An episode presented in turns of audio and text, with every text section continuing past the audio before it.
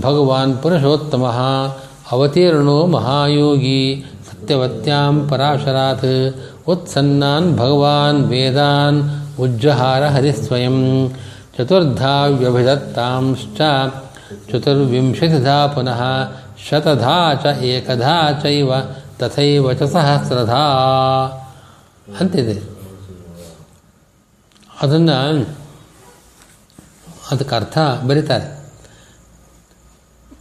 ತೈಹಿ ದೇವತೆಗಳಿಂದ ಪ್ರಾರ್ಥಿಸಲಾದ ಭಗವಂತ ಏನು ಮಾಡ್ದ ಅನ್ನೋದು ಇಲ್ಲಿ ಬಂದಿದೆ.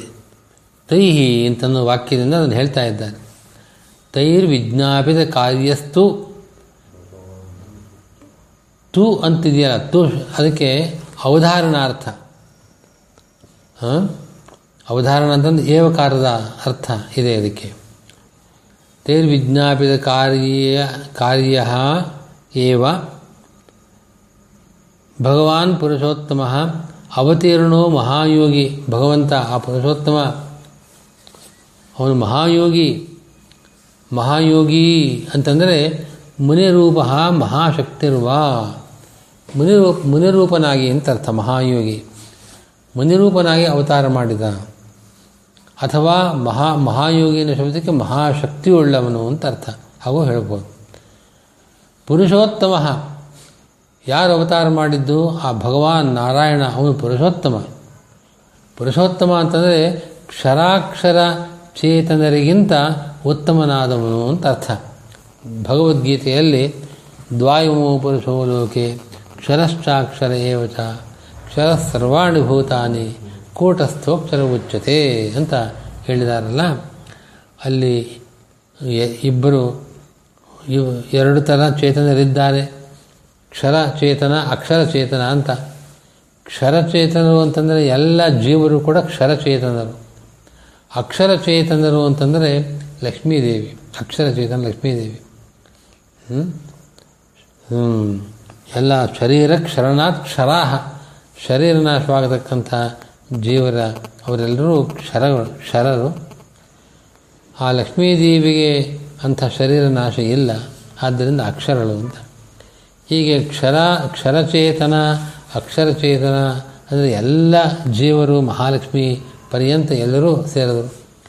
ಈ ಕ್ಷರಾಕ್ಷರ ಚೇತನರಿಗಿಂತ ಉತ್ತಮನಾದವನು ಪುರುಷೋತ್ತಮ ಅನ್ನೋ ಶಬ್ದಕ್ಕೆ ಅರ್ಥ ಯಾರವನು ಭಗವಾನ್ ನಾರಾಯಣ?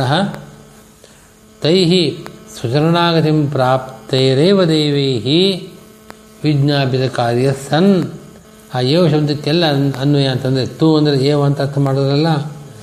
ಅಲ್ಲಿ ತೈರೇವ ತೈರೇವ ತನಗೆ ಯಾರು ಶರಣಾಗತಿಯನ್ನು ತನ್ನಲ್ಲಿ ಶರಣಾಗತಿಯನ್ನು ಹೊಂದಿದರೋ ಆ ದೇವತೆಗಳಿಂದಲೇ ವಿಜ್ಞಾಪಿತ ಕಾರ್ಯಸ್ಥನ್ ವಿಜ್ಞಾಪಿತಂ ಪ್ರತಿಪಾದಿತಂ ಅವತಾರಾದ ಅವತಾರಾದಿರೂಪಂ ಕಾರ್ಯಂ ಆ, ಅವರು ಹೇಳಿದಂತೆ ಅವತಾರಾದಿ ಕಾರ್ಯವನ್ನು ಮಾಡಿದ ಮಾಡಿದವನಾಗಿ ಅವರು ಕೇಳಿಕೊಂಡ್ರು, ತಾವು ಅವತಾರ ಮಾಡಬೇಕು, ಮಾಡಿ ಅಂತ ಏನು ಕೇಳಿಕೊಂಡ್ರು, ಅದೇ ವಿಜ್ಞಾಪಿತ ಕಾರ್ಯ ಅವರು ಅವನು ರೂಪೇಣ ಮಹಾಯೋಗಿ, ನಾಮ್ನಾ ಕೃಷ್ಣ, ಪರಾಶರಾತ್ ಸತ್ಯವತ್ಯಾಂ ಅವತೀರ್ಣ ಇತ್ತನ್ವಯ ಅವತೀರ್ಣೋ ಮಹಾಯೋಗಿ, ಸತ್ಯವತ್ಯಾಂ ಪರಾಶರಾತ್ ಅಂತಿದೆ.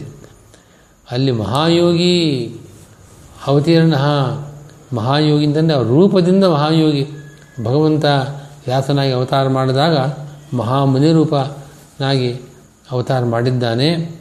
ಮಹಾಯೋಗಿ ರೂಪೇಣ. ನಾಮನ ಹೆಸರು ಕೃಷ್ಣ ಅಂತಲೇ ಹೆಸರು. ವೇದವ್ಯಾಸರಿಗೆ ಕೃಷ್ಣ ಅನ್ನೋ ಹೆಸರು ವಾಸಿಷ್ಠ ಕೃಷ್ಣ ಅಂತ. ಕೃಷ್ಣನಾಗಿ ಪರಾಶರ ಮಹರ್ಷಿಗಳಿಂದ ಸತ್ಯವತಿ ದೇವಿಯಲ್ಲಿ ಅವತಾರ ಮಾಡಿದ್ದಾರೆ ಎಂಬುದಾಗಿ ಅನ್ವಯ. ಇಟ್ಸಾಕಲ್ವ ಸದ್ಯಕ್ಕೆ